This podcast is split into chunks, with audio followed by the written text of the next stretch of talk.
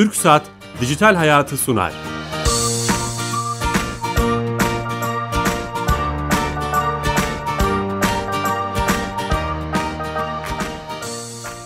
Herkese merhaba.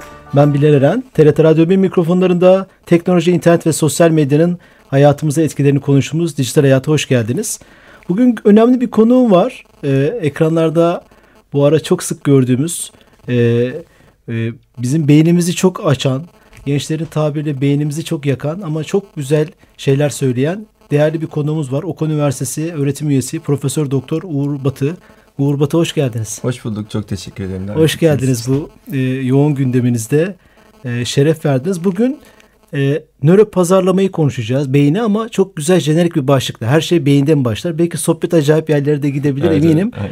O anlamda e, hiç tekrar... başladığı yerde kalmaz. Hiç başladığı yerde kalmaz. Çok teşekkür ederiz. Kabul ettiniz davetimizi. Ben teşekkür ederim. 141. haftadayız. 141 kere maşallah. Çok değerli bir konukla. Umarım nice nice programlar. Beraberiz. Sağ olun. Öncesinde TürkSat sponsorumuz her hafta TürkSat'a bağlanıyoruz. Hayatımızı kolaylaştıran bir servisin sahibi onlar. Türkiye Gov.tr. İşte trafik borcundan e, muhtarlıktaki bir işleme kadar her işlemi dijital yapmamızı sağlayan e, oradaki Sami Yenici arkadaşımıza bağlanıyoruz. Uzman direktör. Bir hafta, bu haftanın özelliğini bize anlatıyor. Sami Bey hatta. Alo. Bilal Bey iyi yayınlar. Teşekkürler. Nasılsınız?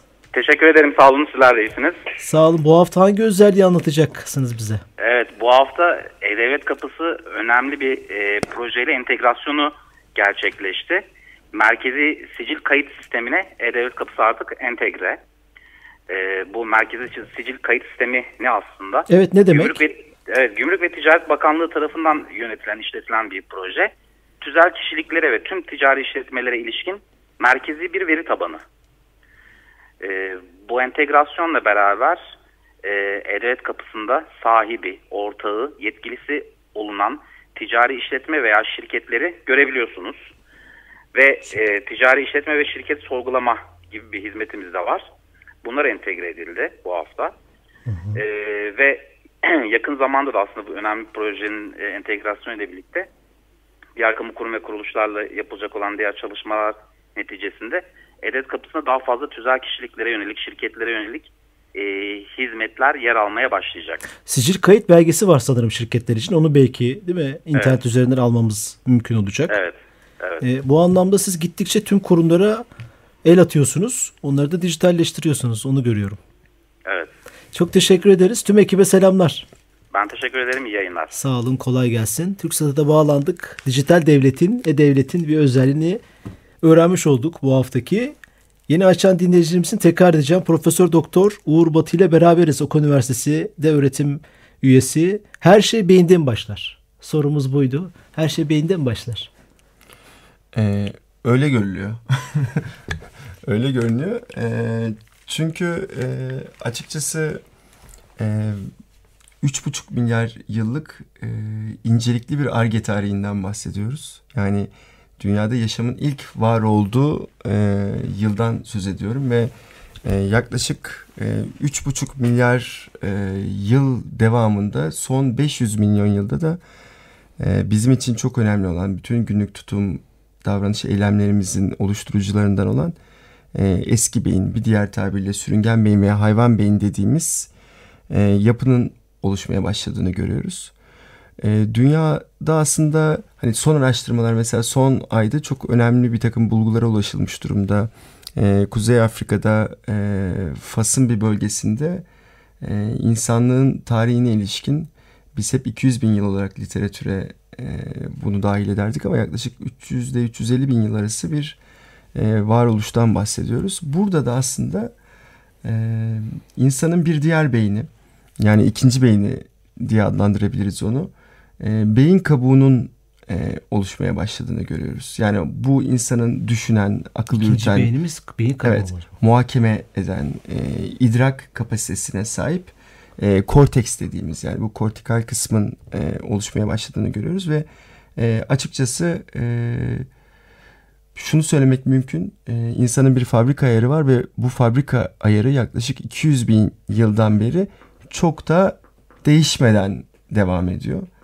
E, dolayısıyla hani insanın konuşma edimini yaklaşık iki buçuk milyon yıl içerisinde kazandığını düşünürsek e, işte dijitalleşme konuşurken bunun belki hani hadi çok çok aydınlanma çağı devamında Fordist üretim, onun devamında post Fordist üretim ve işte e, 1970'lerde artık ağır sanayi e, konusunda hat safhada gelişmiş teknolojiler en azından bizim bildiğimiz, bizim ulaşabildiğimiz kıstaslara göre söylüyorum bunu. 2000'li yıllardan itibaren 1994 1990'ların ortasından itibaren internet teknolojileri, ardından etkileşimli web teknolojileri, 2000'li yıllar mobil teknolojilerin, akıllı telefonların hayatımıza getirdiği yenilikler, şimdi yapay zekalar ve devamını konuşuyoruz. Ama dikkat edin çok süreci öncesinden alırsak 1900'lerin başından alıyoruz. Ben size 200 bin yıllık veya işte yeni bulgulara göre 300 ile 350 bin yıllık arası insanlık tarihinin çok kısa bir süre olduğunu, insanın sadece konuşma edimini 2,5 milyon yılda kazandığını söylüyorum. Şimdi çok acayip bir tartışma olur yalnız. Evet mevzu bu olduğu için mevzu hala konuşamıyoruz diyenler de bile çıkabilir. evet, evet. Tabii mevzu bu olduğu için o, o da olabilir tabii. O ama onun da tabii her şey beyinde mi başlar? Evet onun da beyinle ilgisi var. Ee, ben ins- ikinci ikinci beynin bağırsak olduğu üzerine çok böyle tartışma programı hani bağırsak da çok önemli ama çok farklı bir açıdan bakınca. E tabi o bir kategorizasyon meselesi yani benim neye bahsettiğim göre, beynin, evet, beynin kendi yapısallığı içerisinde bir ayrım yapıyorum. E, açıkçası çok da detaya girmeden. E, bir de bu şey bu dediniz ya bizim duygusal frontal şeylerimiz. lob dediğimiz bu. İşte ön. utanma, merak etme, aşık olma ne bileyim işte e, gibi karar verme. Ön lob beynimizin alnımızın orada bir yer varmış. Çok detayları bilmiyorum tabii uzman sizsiniz ama oradan Yok. mı bahsettiniz Yok, o? Estağfurullah. Yani ben de zaten e, şimdi şöyle e, beyin çok disiplinler arası çalışılan bir alan. Yani e, ben bir iletişimciyim. Kariyerim reklamcılıkla başladı. Şu anda aktif olarak nöropazarlama laboratuvarlarında araştırmacılık yapıyorum. Yani laboratuvar çalışmaları yapıyorum. Ama sonuçta ben beyine iletişim perspektifinden bakan, ikna, motivasyon perspektifinden bakan bir araştırmacıyım. Eee benim, Benim söylediğim başka bir disiplin. Yok başka bir disiplin değil de ben e, katıldığım programlarda veya yazdığım kitaplarda da açıkçası hani anlamamız gereken e, kısmıyla yani çok fazla terminolojiye girmeyeyim. Çünkü beyin gerçekten e, dünyada var olan en kompleks yaratılmıştan bahsediyoruz. Yani beyinden daha kompleks bir varoluş şu an söz konusu değil. Yani insan yaratımı olan da beyinden daha kompleks bir yaratım söz konusu değil. Şöyle düşünün, beyni anlama zorlukları içerisindeyiz. İnsanlık aslında e, son 30 yılda belki beyni anlama konusunda bir sıçrama gerçekleştirmiş olabiliriz. Yeni nöro görüntüleme cihazlarıyla bakıyorsunuz beynin farklı kompartımanları anlaşılıyor. Nörotransmitterler dediğimiz yani bu e, geçirgen bir şekilde o biz hormon olarak bildiğimiz işte dopamini e, bir şekilde testosteronu, kortizolu veya vesaire pek çok hormonun e, nasıl işlev gördüğünü, hangi durumda nasıl davrandığını falan anlama konusunda çok ilerleme kaydediyoruz ama e, diğer taraftan e, bu sıçramanın son dediğim gibi 30 yılda çok ilerlediğini görüyoruz. Mesela 2015 yılında e, dünyada 240 yıllık tarihi var Amerikan Patent Enstitüsü'nün. İlk defa e, bir alanda alınan patentler tıp teknolojilerini geride bırakmış durumda. O da nöro görüntüleme cihazları konusunda alınan patentler. Bu çok böyle aykırı bir gelişme baktığınız zaman e, bu beynin ne kadar önemli olduğunu gösteriyor. Çok uluslu şirketlerin, devletlerin uygulamaya soktuğu çok önemli e, projeler var beyni anlama noktasında. Bunun bir kısmı e, daha iyi bir gelecek için insanları hastalıklardan uzaklaştırıp belki önleyici tıp alanında e, bazı ilerlemelere yol açacak gelişmeler nedeniyle yapılıyor. Beyni tanıyıp acaba benim de içerisinde çalıştığım alan nöropazarlama gibi e, acaba ikna, motivasyon hani en azından bu işin biraz daha sosyal bilimleri de ilgilendiren tarafında beyni daha iyi tanıyarak ne tür katkılar yapabiliriz e, konusunda çalışmalar var ama bu disiplinler arası çalışmalar e, beynin ne kadar önemli olduğunu, ne kadar ağırlıklı e, bir varoluş olduğunu her defasında bize hatırlatıyor. O yüzden kitabınızın başlığı da her şey beyinde mi başlar? Ee, ben e, kararlarımızın sıra dışı hikayesi dedim sinapsa. E, çünkü e, insan e, aslında kararlarıyla hayatta var oluyor. E, günde 70 bin düşünce geçtiği söyleniyor aklımızdan. Beyin derken büyük de bir kapasiteden bahsediyoruz. Yani beynin kapasitesini e, bazen anlamakta zorlanıyoruz. Gerçekten bir idrak problemi ama bir taraftan da çok anlaşılır e, daha e, bir hafta, bir buçuk hafta olmadı. E, bir araştırma sonucu okudum. E, beyin, insan beyninde yaklaşık 100 milyar yetişkin bir insan beyninde nöron olduğunu söylüyoruz. Bunların her birinin bir veri tutma kapasitesi var. O nöronları birbirine bağlayan nöronal bağlantıların veri tutma kapasitesi var. Bu kapasite üzerinden hesap yapıldığında insan, bir insanın, bir yetişkinin 3.6 milyar kitabı işte belli bir boyutta düşünün bunu. İşte 300-350 sayfalık kitabı noktalama işaretlerine kadar ezberlenebileceği iddia ediliyor. Kapasitesi bu. Kapasitesi bu. Hatta ben daha belki dijital tek bir teknoloji programı aynı zamanda başka bir örnek vereyim. Ee, çok ünlü bir Hubble teleskobu vardır. Ee, şu an şeyde e, söyleyin bu Apollo'nun falan hani yerleştiriş evet. sırasında bir takım astronotların hayatını kaybetmesiyle de çok iyi biliyoruz. E, çok büyük bir uzay teleskobu, milyar dolarlık bir uzay teleskobu 2018'de işlevini yitirecek. E, yerine başka bir teleskop geleceği söyleniyor. E, günde dünyanın etrafında yaklaşık 96 tur atıyor. E, milyonlarca gigabaytlık bilgi yükü bugüne kadar göndermiş durumda. Gerek fotoğraf gerek veri anlamında. E, yaklaşık 20 küsur yıldır işlemini sürdürüyor teleskop. İşte o teleskobun bugüne kadar bil, biriktirdiği bilginin bir yetişkin beynin veri tutma kapasitesinden daha az olduğunu söyleyeyim Aa, de nasıl bir kapasiteden bahsettiğimizi anlayalım. Müthişmiş. Bir de şey dediniz o da ilginç. Bir günde biz 70 bin düşünce mi geçiyor beynimizden? Bir gün ortalama. Evet ortalama bir yetişkinin zihninden. Şimdi e, Düşüncenin geçmesi ne demek? Çok acayip yerlere gidiyor program ama ben de şöyle hep bir... Hep öyle gider yani. hep öyle başlar. dijital karar, karar verme süreçleriyle ilgili e, bir yazı okumuştum. E, hatta işte bu hep e, markaların ön yüzünde duran marketing market adamlar, lider adamlar işte Steve Jobs, Zuckerberg hep siyah tişört veya gri tişört giyiyor. Niye sormuşlar? Niye hep çok param var alabilirsin, çok iyi giyinebilirsin. Hmm. O karar süreçlerinden bir tane eksiltmek için. işte günde yaklaşık 1200 ortalama 1200 tane karar veriyormuş. Sabah kalktım su içeyim mi, yumurta mı yiyeyim? işte hangi minibüse bineyim, ne yap, kimi arayayım? 1200 ortalama karar veriyormuşuz. Oradan bir eksi bir ya hani kıyafeti çıkarmak için çok hoşuma gitmişti bu cevap. Şöyle söyleyeyim. 70 bin düşünce geçiyor. Ne, o nasıl anlatabiliriz? Ya şöyle bir şey söyleyeyim ilk önce. Ee, programın böyle değerli çıktılarından biri olsun. İnsan insanın projektif doğası aslında beynin projektif doğası. Bir şeyleri tanımlamayı, betimlemeyi, sayılar vererek kendisine argümanlar oluşturmayı çok sever. Bunu akademisyenler daha çok yapar. Mesela ben de çok yaparım. Hani bunu yaptığım Sayısal. zaman bu tür hani bak boş konuşmuyorum. Araştırma verileri var. Araştırma verilerine göre konuşuyorum. Hatta ben bir üstüne çıkıp tekil araştırmalardan bahsetmekten daha çok araştırma demetlerinin sonuçlarını yorumlama eğiliminde oluyorum. Bu açıkçası kendimi destekleme çabası. Ama siz bir iletişimcisiniz. Bu böyle gelmez mi? Daha hoş gelmez tamam, mi? Tamam daha hoş gelir. Onu söylüyorum ama zaten. Yani insanın projektif doğası bunu gösterir. Her şeyi betimlemeyi, tanımlamayı severiz zaten biz. E, destekler bulmayı, işte testimonial diye bir alan var sırf reklamcılıkta veya müzakere tekniklerinde. E, bu rakamların ne olduğuna çok bakmayalım. Rakamları afaki kabul edelim ama büyüklüğüyle küçüklüğüyle ilgilenelim. Yani e, bizim reklamcılıkta çok büyük bir klişedir. Pek çok kitapta makalede yer alır. Batı odaklı bir toplumda bir yetişkin ortalama 3000 reklam mesajına maruz kalmaktadır diye bir laf vardır. Evet. Sembol gibidir bu. Duymuşsunuzdur mutlaka siz de iletişimcisiniz mutlaka duymuşsunuzdur. Okumama ihtimaliniz yok. Bunu da WPP gruptan Stephen King'e e, mal ederler. Ben de yazdım bu arada. Kitaplarımdan birinde bu cümle var yani. Benim de yazmışlığım var. Stephen King bir gün e, yememiş, oturmuş, düşünmüş demiş ki Vallahi ben böyle bir şey söylemedim. yani bu, bu atıf bana ama gerçekten böyle bir şey söylemedim. Ama sizin için güzel bir şey yapacağım.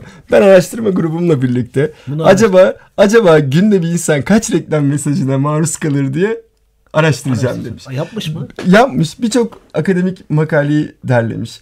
E, kendileri e, sokak içerisinde e, ortalama bir insanın kaç reklam mesajıyla kalabileceğini bir çeşit etnografi yoluyla diyelim yani katılımcı gözlemlerle sokakta yaşayarak an, şey yapmaya çalışmışlar, bulmaya çalışmışlar ve cevabı şu olmuş Stephen King'in. Bu arada Stephen King deyince hani yazar Stephen King'le de karışmasın. Bu bir reklamcı.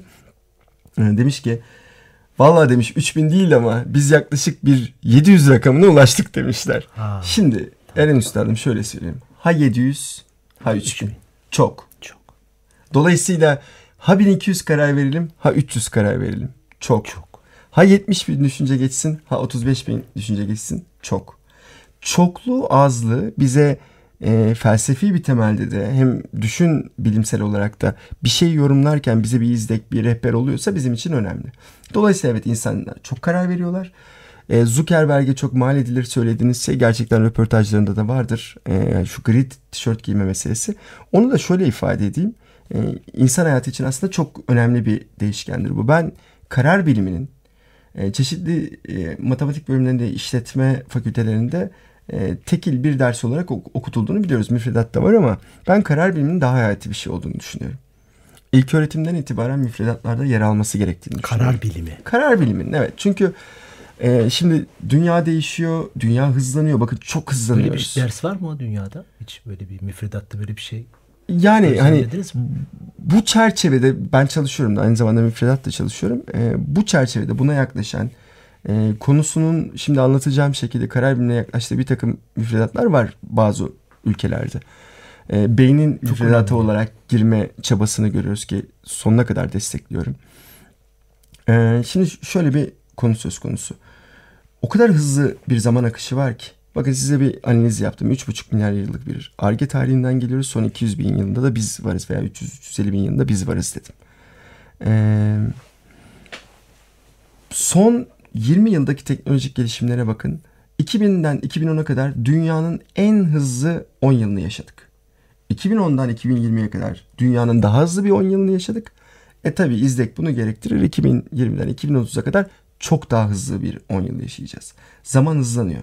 Zaman hızlandıkça e, garip bir şey söyleyeceğim gibi gelebilir dinleyicilere ama beynin e, buna e, yanıt verebilme olasılığı da azalıyor. Beyin kendini çok zor durumda hissediyor. İnsanlık kendini aslında çok zor durumda hissediyor. Bu kadar şimdi bir taraftan kapasitesinden bahsediyorum. Bir taraftan da beyin bu kadar hızlı gelişimlere de çok açık değil. Çünkü bir geçmişi var. Mu? E tabi şimdi bakın çok... iki buçuk milyon yılda konuşmayı konuşma edimini kazanıyorsun. 10 e, yılda yapay zekayı geliştiriyorsun veya 10 yıl olmasın bunun bilimsel bilginin 100 yıl öncesine dayandığını söyle. Ne fark eder yani 2,5 milyon yılla 100 yılı karşılaştırdığın zaman ağırlıklı önem tabii 2,5 e, milyon yıla doğru kayıyor. E, ona biz şey deriz, nörobilimin sosyal bilimler literatürüyle birleşme yeridir. İnsanlık aslında imal yeteneğiyle birlikte bir şey imal edebilmek, bir şeyi Üretmek. yaratabilmek, üretebilmek yeteneğiyle birlikte ilk önce kendi biyolojisini alt üst eder. Ondan sonra aslında doğal düzeni alt üst eder. Ve etmiştir de. Çünkü dünyada bütün bildiğimiz varlıklar arasında imal yeteneğine tek sahip yaratığız.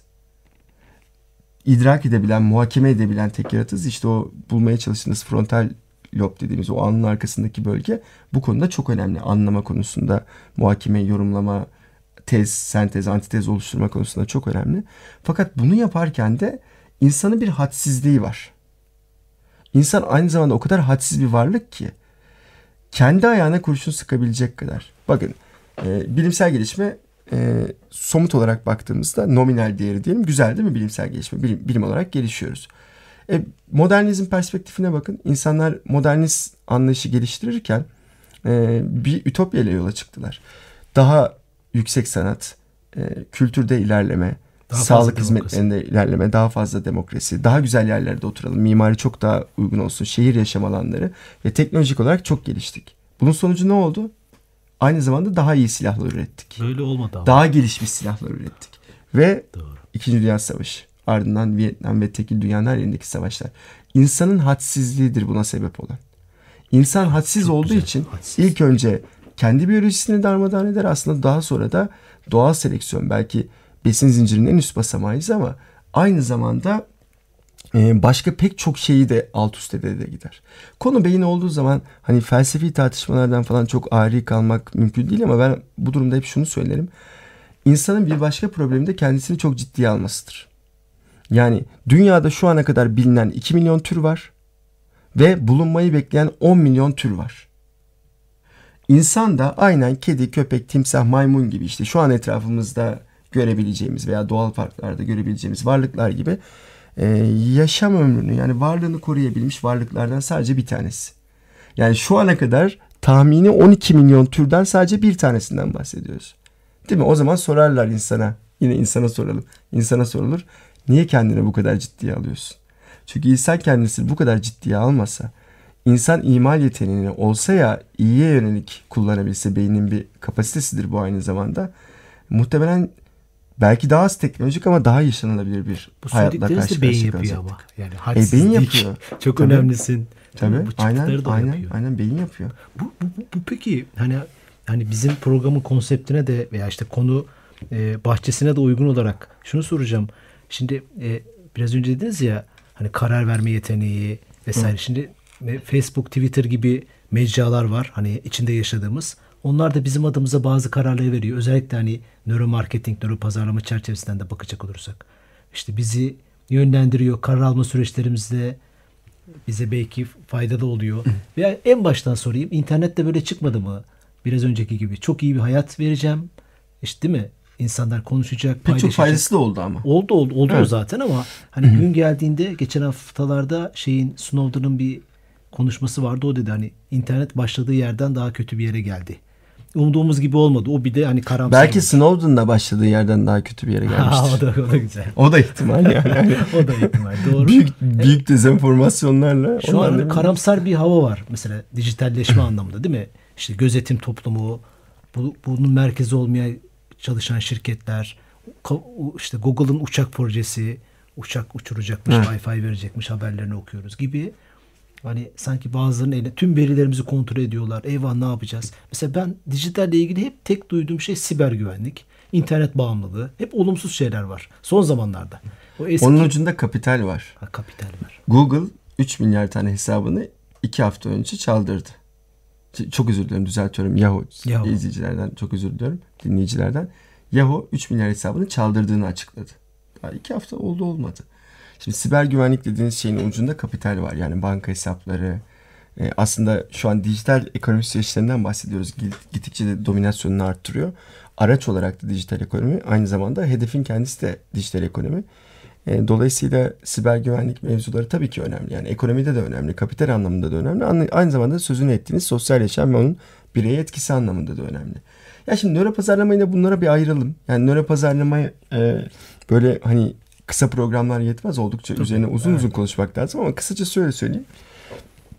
Nöro pazarlamanın e, karar verme değişken, değişkenlerimiz arasında yer alıp e, hayatımızı hani karar verme anlamında, tüketim mallarını satın alma anlamında değiştirmesine biraz daha zaman var. O, o sürecin gerçekleşeceğini ama bunun daha başlangıcını yeni yeni yaptığımızı düşünüyorum. Öyle E, mi? Daha, ta- daha tabii başlangıcını, tabii, tabii, başlangıcını yaptığımızı düşünüyorum. Şimdi, şimdi şöyle aslında. İsterseniz e, pazarlama dönemlerine baktığımızda böyle uzun uzun anlatmayacağım ama ürün dönemi, satış dönemi, pazarlama iletişimi dönemi ardından bütünleşik pazarlama iletişimi dönemini geçirdik. Bunların hepsi belli tarihselliklere sahip. İşte 1930 ile 50 arası ürün dönemi de 50-70, satış dönemi 70, 2000'li yıllara kadar 1990'ların hatta ortasına kadar pazarlama iletişimi dönemi. Ondan sonra bütünleşik pazarlama iletişimi dönemi gelmişti. Bunun içerisinde yöntemsel farklılıklar, tüketiciyi tanımlama biçimi, pazarı tanımlama biçimi farklılıklar göstermişti. Teknolojinin gelişmesi de ağırlıklı olarak bunları değiştirdi. 2000'li yıllar döneminde yaşıyoruz. Şu an marka ve ardından deneyim dediğimiz süreçleri yaşıyoruz. Burada aslında değişmeyen bir şey var. Bir ürünü daha etkin veya hizmeti satabilmek için, bir marka oluşumunu sağlamak için ilk önce tüketiciyi tanımlamak, tüketicinin ihtiyaçlarını ortaya çıkarmak, ona uygun ürün ve hizmetler geliştirmek, ardından pazar içerisinde bu hizmetleri nasıl konumlandırdığınızı bilip bunu marka dediğimiz sağlam bir çatıya bağladıktan sonra da bu satışın ilk önce pazar payı ardından da e, bir şekilde e, deneyim olarak, marka olarak devamlılığını, sürdürülebilirliğini sağlamak gibi bir amacımız vardı. 1930'da da bu çok farklı değildi. Evet arz talep dengesi daha çok arzın lehindeydi. Çok az sayıda ürün üretiliyordu. Dolayısıyla mecburen üretileni satın alıyordun. Ama dinamik yine tüketici ihtiyaçlarıydı. Tüketicinin neye ihtiyacı oldu? Orayı anlarken de beyni kullanıyorduk. Başka bir şey kullanmıyorduk. İnsanı bütün diğer canlılardan ayıran bir numaralı unsurdur beyin. Beyin beyin olduğu için zaten e, insanlık büyük bir sıçramayla işte bahsettiğim besin zincirinin en üstüne çıkmıştır. Dolayısıyla biz nöro pazarlama ile birlikte beyni kullanma biçimimizin değiştiğini en fazla söyleyebiliriz. O da şundan ibaret. Geleneksel araştırma yöntemleri pek çok açıdan belli sıkıntılara maruftu. Yani ne tür sıkıntılar? İşte hayatınızda anketler doldurmuşsunuzdur. Belki fokus gruplara katılmışsınızdır. Burada genellikle e, tüketiciler yani denekler e, bazen zaman, bazen özensizlik, e, bazen soru biçimleri bu tip nedenlerden e, hızlıca ve çoğu zaman da düşünmedikleri gibi cevap verme eğiliminler, eğiliminde olurlardı. Bunun da sonuçlarda yani satış pazar payı sonuçlarında hoşumuza gitmeyen durumları olduğunda acaba biz yanlış bir şey mi tanımladık diye çekinirdik. Evet. Şimdi nöro pazarlama yöntemleriyle birlikte basit bir soru soruldu en başta. Ee, beyinde bir satın alma düğmesi var mı? Ve biz bu satın alma düğmesine basarak istemsiz iknayı gerçekleştirebilir miyiz gibi bir sonuç var aslında. İstemsiz ikna. Bakın istemsiz özellikle söylüyorum. Bunu negatif anlamda söylemiyorum ama bunun ahlaki boyutları da var. Yani nöro pazarlama araştırmaları İskandinav ülkelerinde biraz daha sosyal politikaların gelişmiş olduğu ülkelerde Sadece sınırlandırılmış satma durumda. değil atıyorum bir siyasetçiyi de satma. Ya onu geçtim şimdi. Markayı da Bakın. sevdirme anlamında kullanılabilir. Modernizmin örnek verirken ne dedim? Bilimsel teknoloji gelişti. Ardından biz daha güzel silahlar yaptık. E, nöro pazarlamayı geliştirmeye çalışıp, beyni anlamaya çalışıp bunu kötücül sonuçlara da ulaştırabilirsiniz. Bahsedilen şey istemli, istemsiz ikna ise ki nöro pazarlamanın aslında temel meselesi istemsiz ikna etmek değil, daha çok tüketiciyi daha iyi anlamak, tüketici içgörüsünü net ortaya çıkartıp daha sonra tüketiciyi e, direkt etkileyebilecek. Grafik tasarım, oran orantı, hiyerarşi, marka oluşumu, renklerin kullanımı, mesajın kullanımı, semantik o anlamda daha etkili mesajlar teşkil ettirmeye yönelik bir çaba baktığınız zaman. Ama siz bunu istemsiz ikna çerçevesinde ben tüketiciye ne istersem sattırırım onun ihtiyacı olmasa bile o haberi daha doğrusu pek çok ihtiyacımız olmayan ürünü zaten tüketiyoruz da e, onun istemi dışında, iradesi dışında daha doğrusu sattırırım derseniz o zaman ben de şunu söylerim. İnsana istem, beyinde bir satın alma düğmesi varsa ve ona bakarak insanla istemsiz bir ikna gerçekleştirebiliyorsan adamı paralı askerde yapabilirsin. Hmm. Daha kötüsü parasız askerde yapabilirsin. Para da vermene gerek kalmayabilir. İstemsiz ikna üzerine bir program yapabilir miyiz? yaparız. Yaparız tamam. zevkle. Bu konu süpermiş. Vakit doldu. O kadar yani programın başında farklı yerlere gittik ama çok keyifliydi. Ayağınıza sağlık. Ben, Vakit ben çok teşekkür ederim. Çok, çok teşekkür ediyoruz. Profesör Doktor Uğur Batı konuğumuzdu. Oku Üniversitesi öğretim üyesi. Her şey beyinden başları felsefi yönden konuştuk. Esas konuya giremedik. Bir başka programda bunları konuşacağız. Hafta yeni konu ve konuklara beraber olacağız. İyi hafta sonları. Hoşçakalın.